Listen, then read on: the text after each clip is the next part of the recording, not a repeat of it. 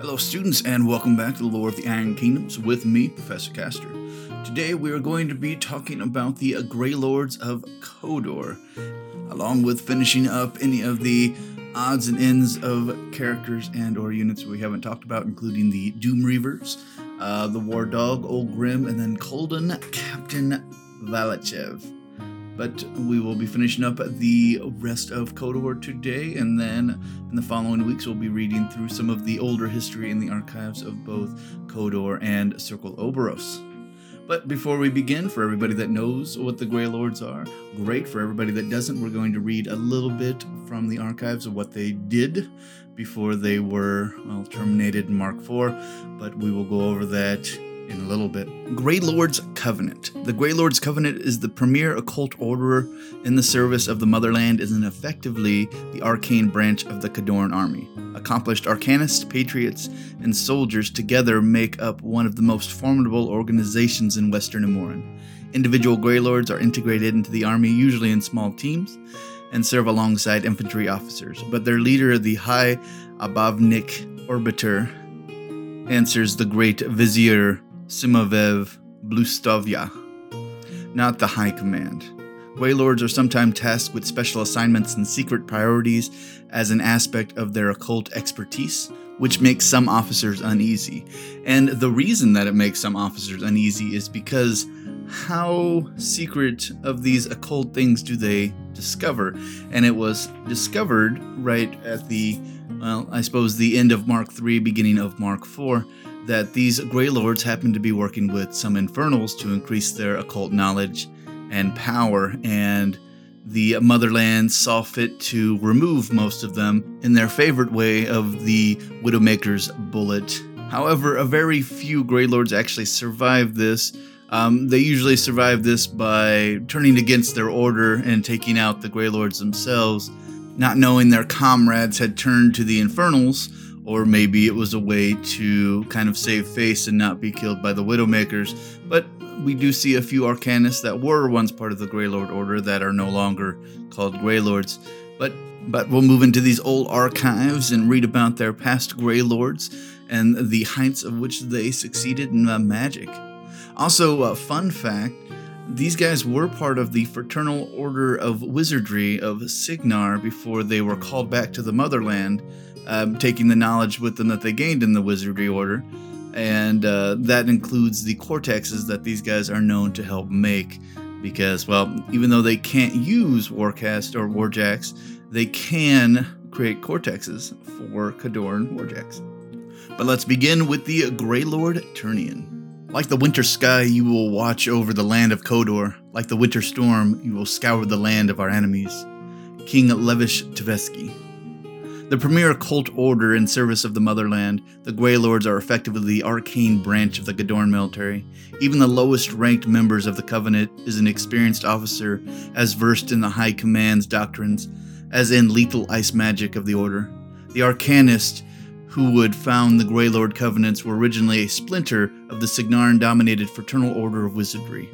Heeding the call of King Lavesh Tveski in 243 AR, the Khadoran born members of the Fraternal Order chose patriotism over other loyalties and left the fellowship, taking with them many of the most closely guarded mechanical secrets. The Fraternal Order remains the greatest rival to this day, having never forgiven the Covenant for stealing the secrets of Cortex fabrication.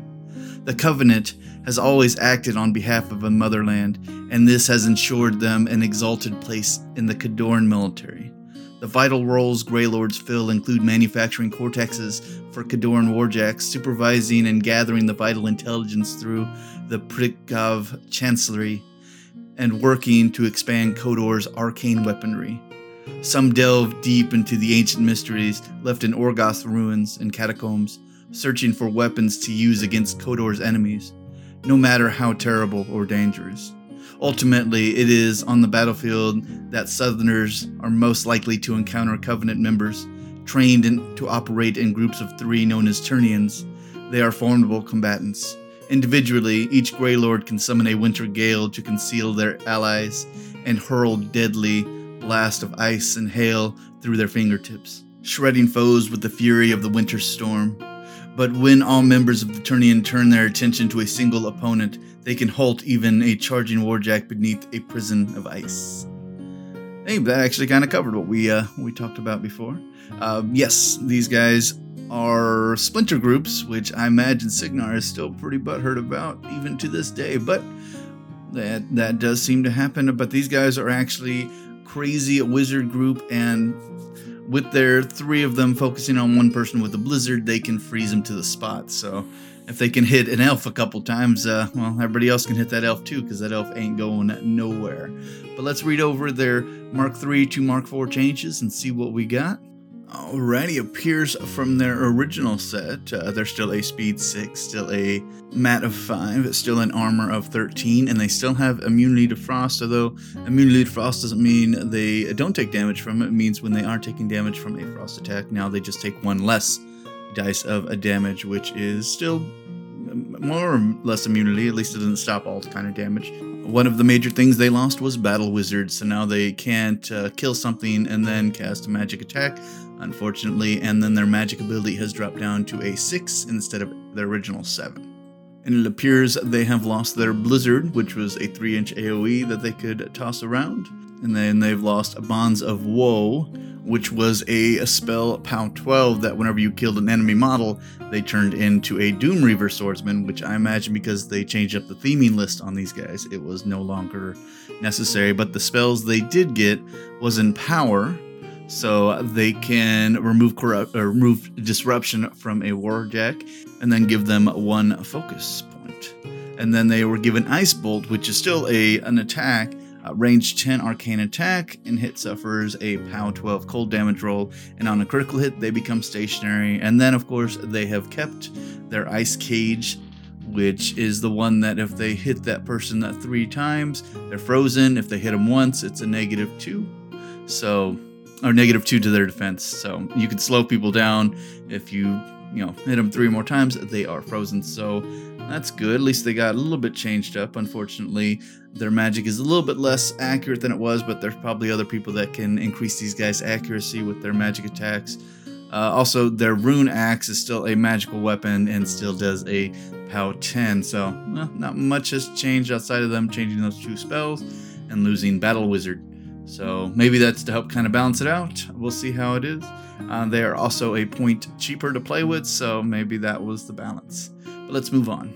Grey Lord Outriders, Khador Light Cavalry Unit. What's worse than a wizard? A wizard on horseback. Uh, one cannot escape winter. An arcane order is the only as strong as its lines of communication, and none are better at ensuring vital missives reach their destination than the Grey Lord Covenant. The majority of its outriders are lower ranking members who serve the Order by keeping lines of communications open between far flung strongholds. Bearing the courier badge, these skilled horsemen have the right to travel throughout Khador without hindrance and quickly learn the terrain of every corner of the Empire. As a neophyte, or Uchnik, each Grey Lord undergoes a battery of tests to find his place while senior members guide him to reach his full potential. Those who show an aptitude for writing and who prefer work outside the confines of the stronghold may be cultivated into the Outriders by the time they become Rostoviks or Grey Lords who have completed their training. These young warriors learn to survive across some of the harshest landscapes in Western Immoren. They are shown how to find food, escape detection, and use their innate gifts. Veterans drill them to hit and run tactics so they learn how to avoid being caught in the middle of battle. Above all, throughout their training, they are taught to deliver their dispatches no matter the cost. Those who survive and relish this role become leaders among the Outriders, but most will step down to serve the Order in other ways. At an Outrider's command, dizzying flurries of snow and ice hide the squad from opposing eyes, allowing them to charge past even the most severe opposition unhindered. Cold seems to flow from their very spirits and can be directed into blasts of frozen air capable of shattering iron and stopping enemy soldiers in their tracks. And these guys are incredibly quick. Like like incredibly even compared to elves, these guys are fast. Uh, running at a speed 9, these guys can clear a battlefield real quick. And if anybody's ever gone up against uh, cavalry units, I'd rather go up against any other cavalry unit than one that can throw ice and slow down the entire unit that you're trying to attack them with.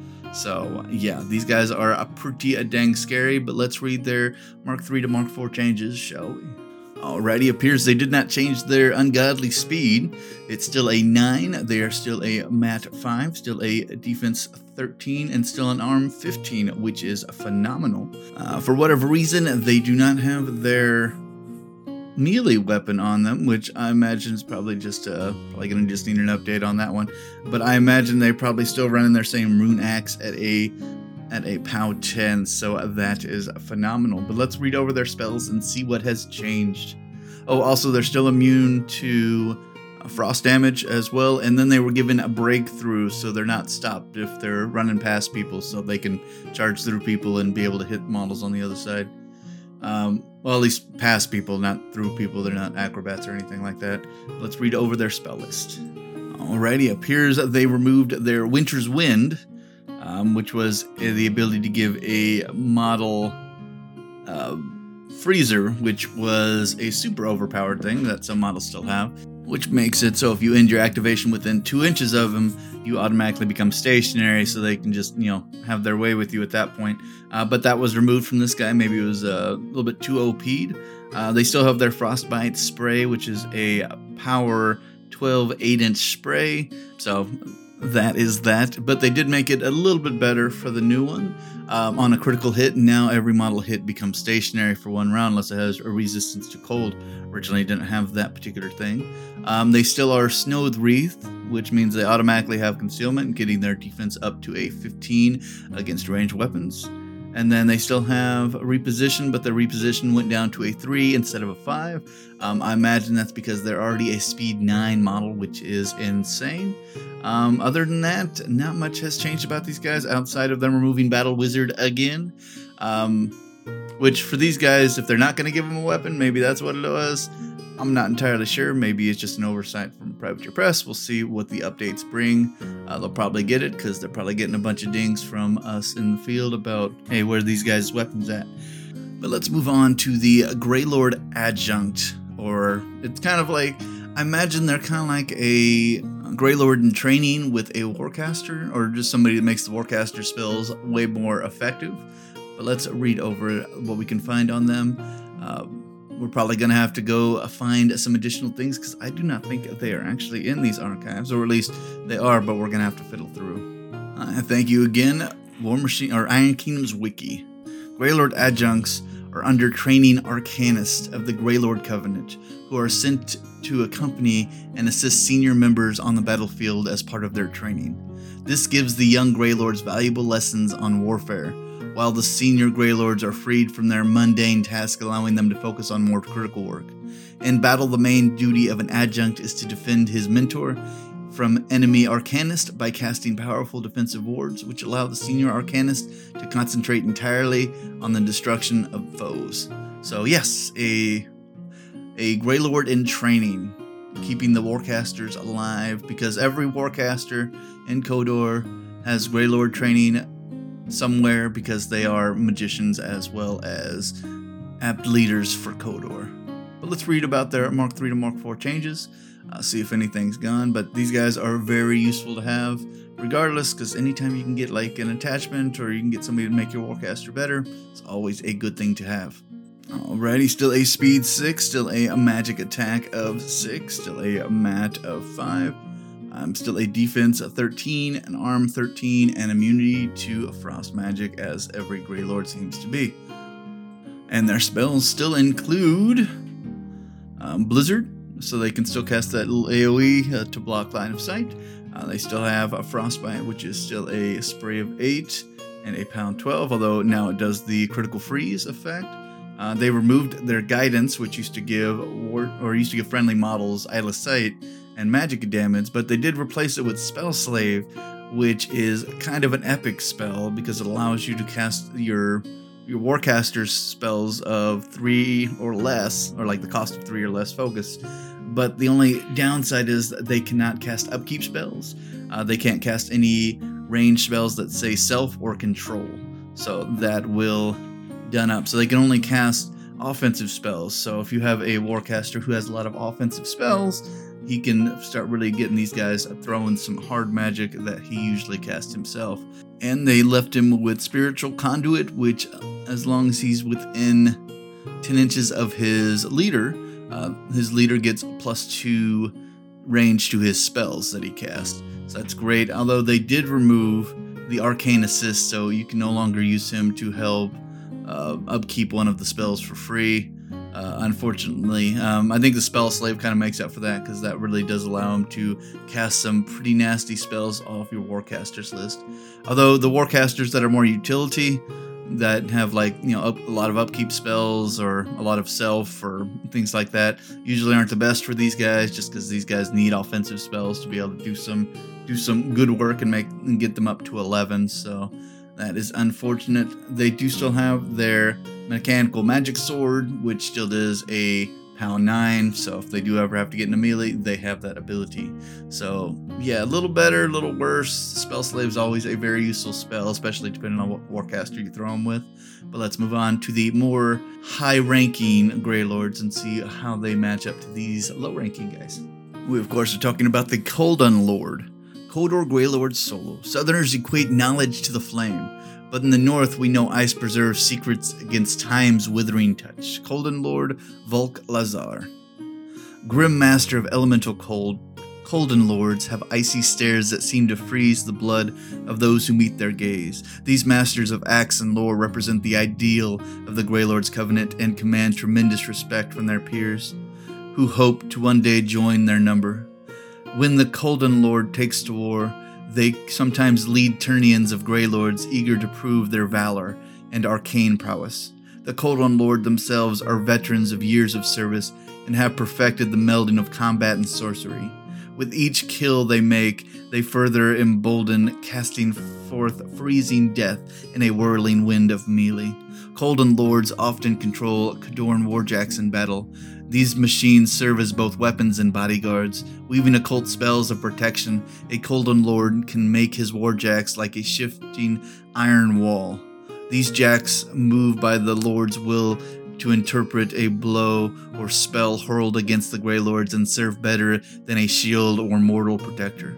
Indeed, many Koldun Lords once spent time mastering the secret art of cortex construction and know better than most how to instill superior combat performance in warjacks.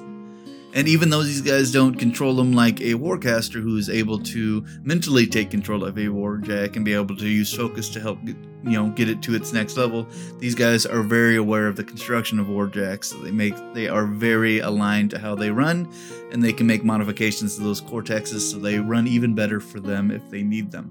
Um, so these guys are very dangerous, and if they have a warjack, great. Um, but that means they do have a Jack Marshal, but we'll see if Mark IV changes that. But let's go over to the Mark III and Mark IV changes to see what happens to their spell list and see if these guys get any better, get any worse. But let's find out. Uh, it appears their stat line's the same. Still a speed 6, still a, mat of 6, still a magic attack of 8, still a defense 13, and arm 13. And these guys still have battle wizards, so uh, thank goodness. However, these guys now give Grey Lords within 10 inches of them Battle Wizard, so that's probably why they lost Battle Wizard from the previous two, because this guy gives it to him, so you can make them one large army of Battle Wizards. Makes them even more dangerous as long as they have a Koldun Lord, which actually makes sense to their lore that, you know, other Ternions follow these guys around because, well, these guys are the leaders. Some of the things that these guys lost, they lost the prowl ability, unfortunately, so they can't just be disappeared in their clouds again. Uh, they also lost their lore master ability, which allowed other other Grey Lords to cast models from the or cast spells on this model as if they were their own. So that's unfortunate. Uh, these guys haven't been a Warjack commander for a bit, unfortunately. I think they lost that at the end of Mark III or the end of Mark II. I don't know. I forget when they lost it. Uh, the spells they still have, they still have Brittle Frost, which is a range 10, POW 10 weapon, and models hit, suffer minus 2 arm for one turn, unless they're immune to cold. They still have Puppet Master, which uh, you can cast on a model or unit, both friendly and enemy, and allows you to reroll one attack or a damage roll. So that is pretty sweet. And they still have Wind Ravager, which models within six inches cannot make ranged attacks. Uh, I believe that's about the yeah, because on the original it says command range. On the new one it says six inches. So we'll just go with that. Their rune axe is still a POW 10 magic weapon and it still has critical dispel on it. So on a critical hit, upkeep spells and animi on that model slash unit hit are immediately expired. So this guy is great in melee at taking on low armored targets. Do not try to get him to go up against a man of war. Uh, do try to get him to go up against anything heavier than like say a 16 armor because if he doesn't kill it, it is going to be a big problem for him because he does only have a defense 13 and an arm 13, so he can be killed off relatively easily. Um, but that is what we got there. Um, any better? A little bit. Any worse? A little bit. I don't know. His ability to give every Grey Lord within 10 inches Battle Wizard makes them even more dangerous because they can just charge in and do some crazy damage. But let's move on. Uh, we're going to be talking about a Koldun Lord that I've only ever heard about, and I've seen that he used to be able to take over uh, mercenary units and make them Khadoran units because at his command they become Khadoran units, which is very interesting in the long run and well, a little bit broken in you know game run. But let's go over Koldun Captain Valachev. Men can be motivated to fight by many things. Valachev prefers fear.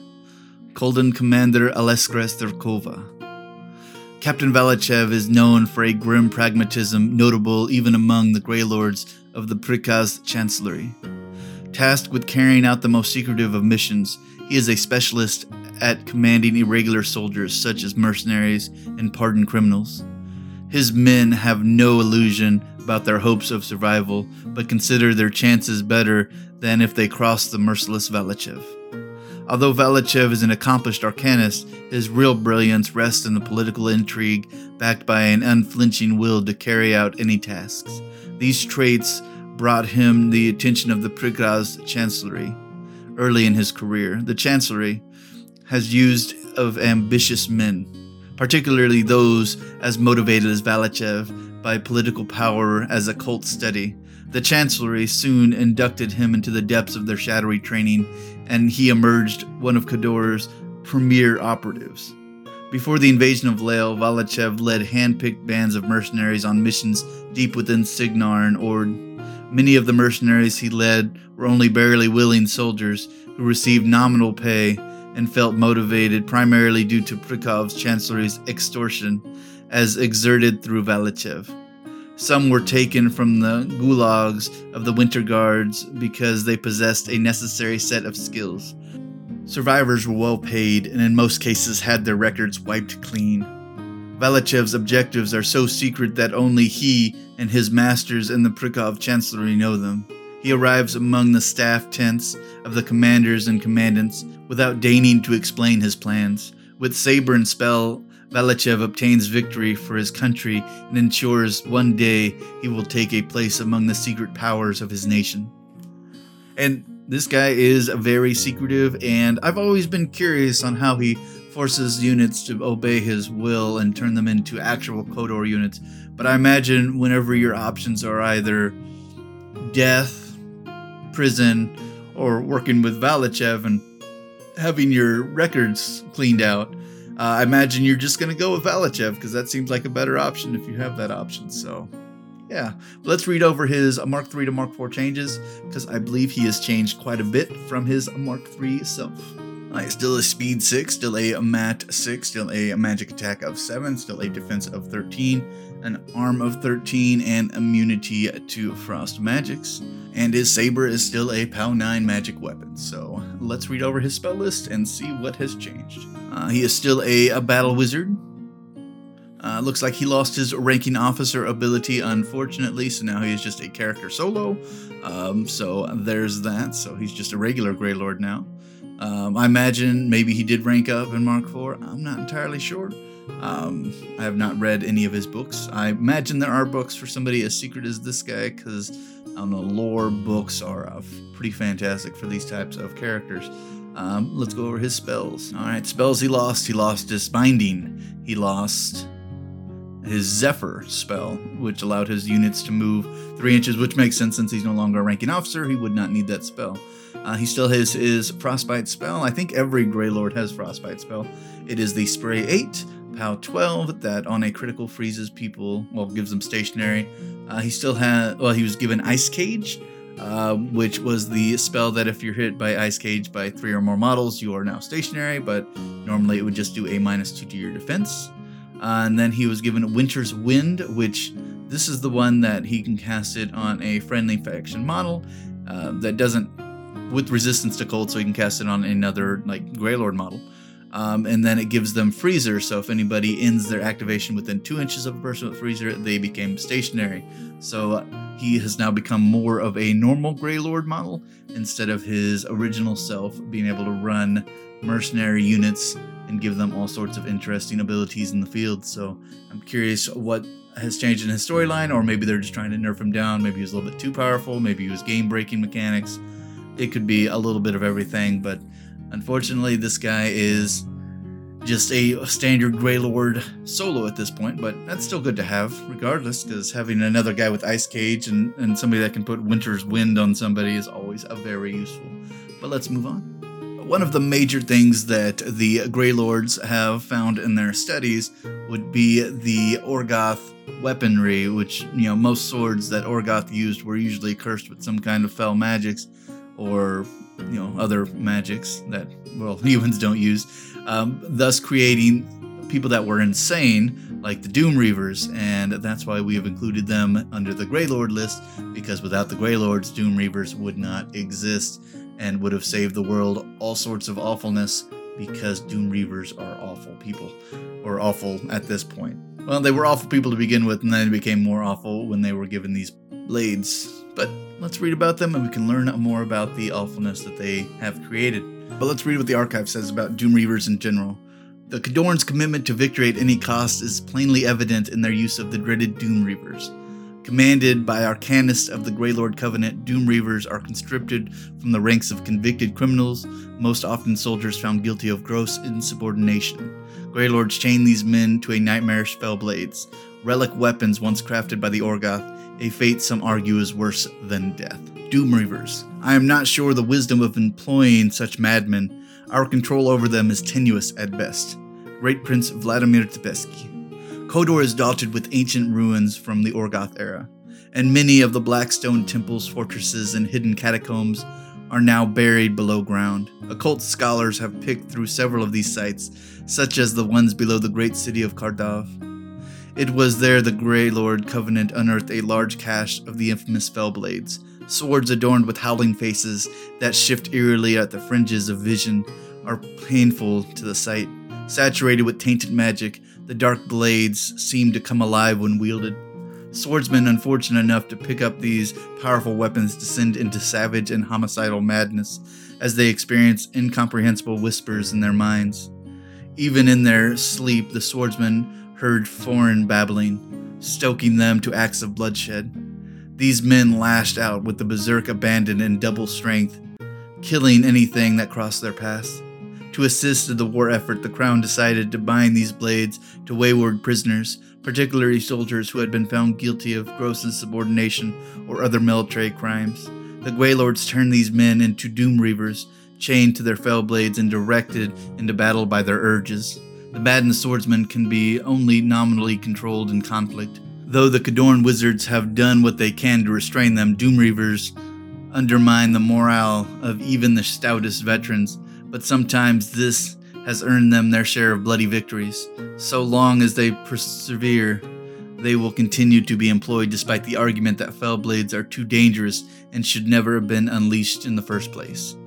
And these guys are so dangerous that most armies usually just have these guys by themselves because you don't want to put these guys with like Winter Guard units or Man of War units because yeah, these guys are pretty disturbing to even be near, and they have the they have the unfortunate thing that they will start killing everything around them. So you don't want anybody to have anything near these guys unless they have some way to control them, which outside of the Grey Lord Order, you don't. So you got that. But let's read their Mark 3 to Mark 4 changes and see if they've gotten any better, any worse. These guys weren't really complicated to begin with, but we will see what we got going on here. Alrighty, appears they're still a speed 6, still a mat 7, still a defense 13, still a uh, armor of 14. They still have tough.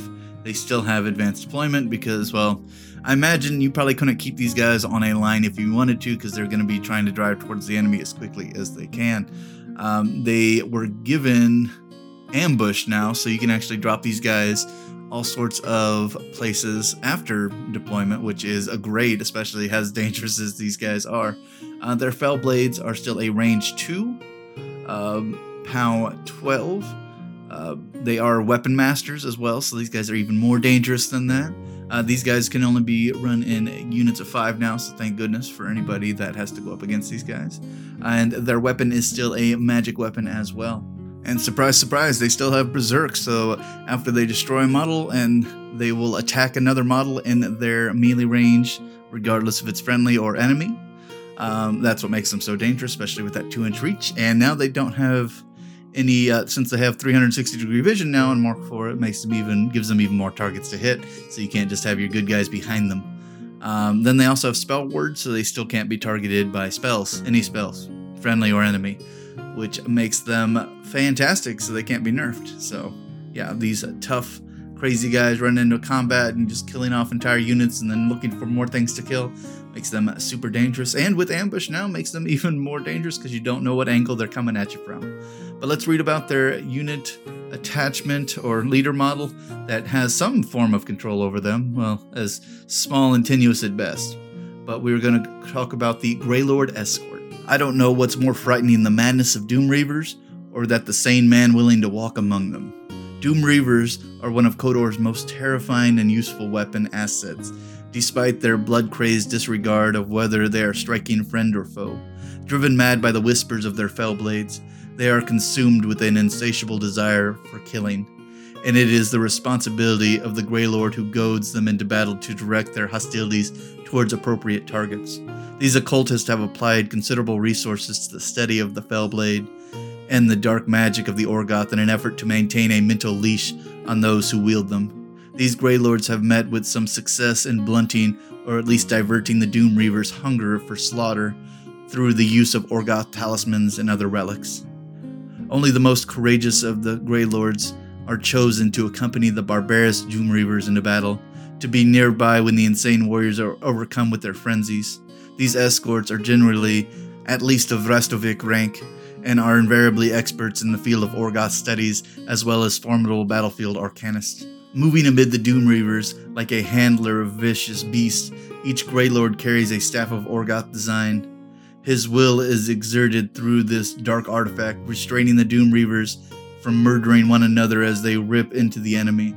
As he speaks, the faces of the staff echo his words in their own forgotten language, compelling wielders of the fell blade to follow his commands. He channels their rage into necromantic energy that bestows near impervious to injuries. Gaping wounds close on their own accord as the Orgoth weapon whispers amongst themselves. Yeah, that's even scarier. A sane man wanting to walk with a bunch of Doom Reavers and using a mutating staff that you know echoes his echoes his orders in some disturbing sound. Yeah, that sounds even creepier than the Doom Reavers. But you have to you have to have some kind of control over them, I imagine, because you can't just you know have a bunch of crazed lunatics uh, trying to take you know orders from high command. So but let's read about their Mark 3 to Mark 4 changes, see if they've gotten any better, see if they've gotten any worse, see if they stayed the same. They're probably staying the same. Alright, still a speed 6, still a magic attack 7, still a mat of 5, defense 13, arm 13, immunity to frost as every Grey Lord is, and they were also giving ambush and advanced deployment. Uh, their weapon is still an Orgoth staff at a POW 10 range 2 weapon, so it's good that he has the range 2 weapon with that. Alright, one of the things changed. Uh, he used to have Combat Caster, which allowed him to cast a spell before he moved, um, but they changed that out for Battle Wizard. I imagine they imagine he's going to run in there with his with his uh, Doom Reavers as well. Uh, he has he still has Granted Silence, which was one of the major things that this guy has. Uh, it allows his models not to use berserk attacks, so instead of them having to use it, uh, he can allow them not to use it if they don't want. And then he still has sacrificial pawn Doom Reaver, so if there's a Doom Reaver within three in- inches of him, if he's shot, they will take the shot for him. And then he still has spell word, so he can't be targeted by spells. So, a fantastic for him. Uh, one of the spells they removed from him is Death Strider, which gave them all of his guys advancing. Uh, Pathfinder, which I guess they decided, hey, you know, we don't need these weapon masters to be any faster than they are. Uh, he still has Fell Curse, which models within five lose tough and cannot have damage removed from them, which is great for these guys because these guys like tearing into people.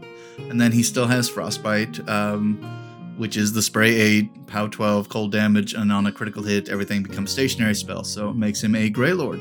So yeah, not too much has changed outside of the outside of the uh, losing that one spell and losing combat caster and replacement for battle wizard. So not super bad, and I feel like uh, makes them even more dangerous. I would love to see more Doom Reaver armies on the battlefield because we don't have all that many units that have weapon master and Khador, so always nice to see them. And you know, having a bunch of crazy guys wearing helmets and talking swords is always fun to see. Let's move on. Uh, for many of the Doom Reavers, it's seen as a punishment, far worse than death.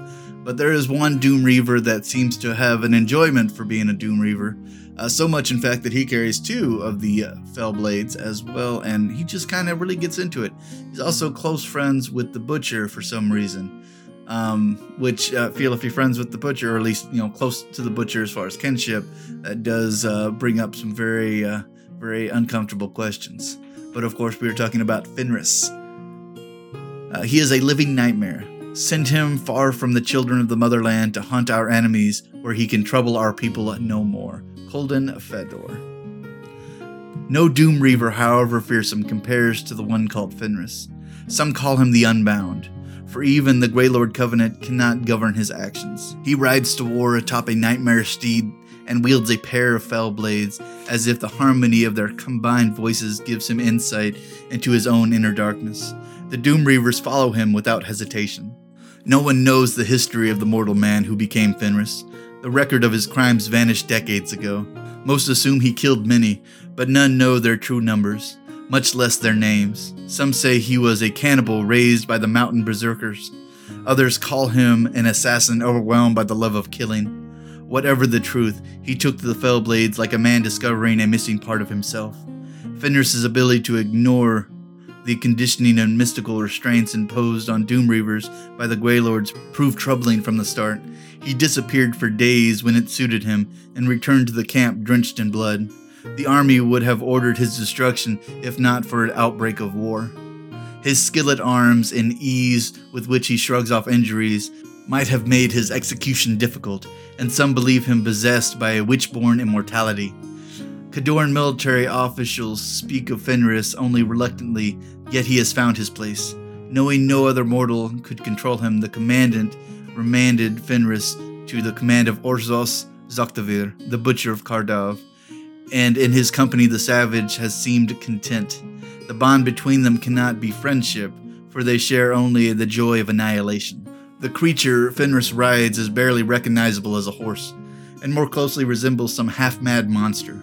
Winterguard found the crazy thing wandering after a bloody battle near Ravensguard, and their lieutenant ordered it to be put down after two men died trying to restrain it. Fenris arrived at the slaughter field just before the execution and took the beast for his own. After the battle, it lingers to tear flesh from the bodies of the slain, the only sustenance it seems to require. Yeah, this guy is terrifying, and having two fell blades and being a weapon master on both of those, kind of terrifying in its own right. And this guy is not just a horse rider, dude. This guy's a dragoon, so after you knock him off the horse, he's still a double fell bladed wielding Doom Reaver who does all sorts of fantastic things for his fellow Doom Reavers. Uh, but let's read his Mark 3 to Mark 4 changes and see what, see if they changed anything, see if they added anything. Let's find out. All right, his mounted stats still the same.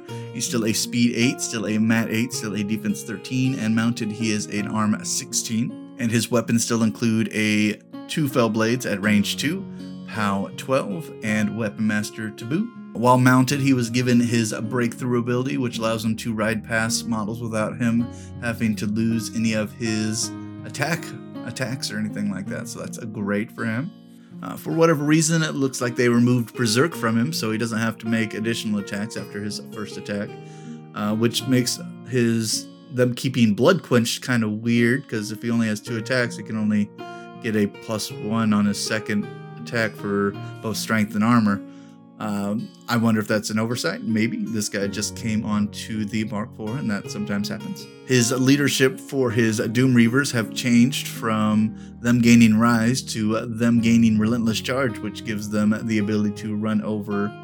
Uh, run over terrain without any kind of hindrance, so Pathfinder. Uh, he still has a reposition 3, uh, he himself also has rise ability, so if he was knocked down at the beginning of his maintenance, he, he stands back up while he's mounted and then he still has a spell word as well. So this guy is uh, super dangerous, and he makes he makes Doom Reavers around him uh, super dangerous. I imagine that's why they took the the spell off of the attachment for the Doom Reaver units that uh, gave them relentless charge because he's going to give it to them for free, so you don't have to waste the spell on that. Also, his weapon changed a little bit. It no longer does grievous wounds uh, what it does, however, do is give him the ability to combo strikes. So instead of two POW 12 attacks with Weapon Master, he does a POW 16 attack with Weapon Master, which can take out, you know, Light War Beast or Light War Beast Warjacks pretty easily. Uh, but his dismount, uh, he still has Blood Quench, still has his leadership, uh, so he still gives his Doom Reavers this charge. Uh, he still has Rise himself, so that's great. Uh, his armor does drop down to a 14, unfortunately. Uh, but his fell blade, oh, and his speed drops down to a 6, and his fell blades still have combo strike, or you can use them individually depending on what target you're going after. So this guy is still just as dangerous. Uh, thank goodness he doesn't give every Doom Reaver rise, but he does give them all Pathfinder, which is probably not that much better. But that is that. And also, he is still tough as well, so fun stuff.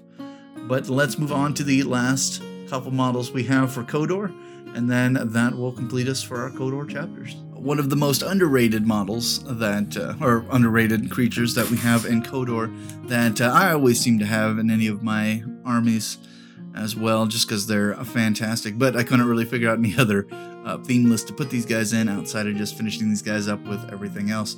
But that is the War Dog. The breeding of warhounds is a high art in the rugged hills and lowlands of Khador, provided one concept of art allows for the likelihood of having one's fingers chewed off by 200 pounds of raw muscle. Many competing philosophies exist concerning the best execution of the time honored tradition of breeding war dogs. The entire family line stake their reputation and honor on the fighting prowess of these animals. Khadoran officers commonly bring these beasts to the battlefield and look to them as both companions and protectors. While the ignorant prefer the most bloodthirsty and savage war dogs, experts consider such traits the lowest expression of breeding. Those who know the fine war dog typically prizes high loyalty as its best asset. This holds particularly true for warcasters, who must necessarily divide their attention between their warjacks troops and opponents' activities. Warcasters cannot afford to disrupt their concentration to discipline an unruly beast at their side, and they much favor the Kosovic bred bull mastiffs as a result. This stout animal shows great aptitude for training and demonstrates an instinctive desire to bond with and protect their human master. With finely trained war dogs standing ready, a warcaster can focus on other matters, while the hound serves as another set of eyes on the battlefield. Such dogs latch onto the enemies with bone crushing jaws and refuse to let go. They hinder more dangerous threats until their warcaster can deal with the situation. And the strength of the dog's loyalty means they will gladly give up their lives to save those to whom they have bonded.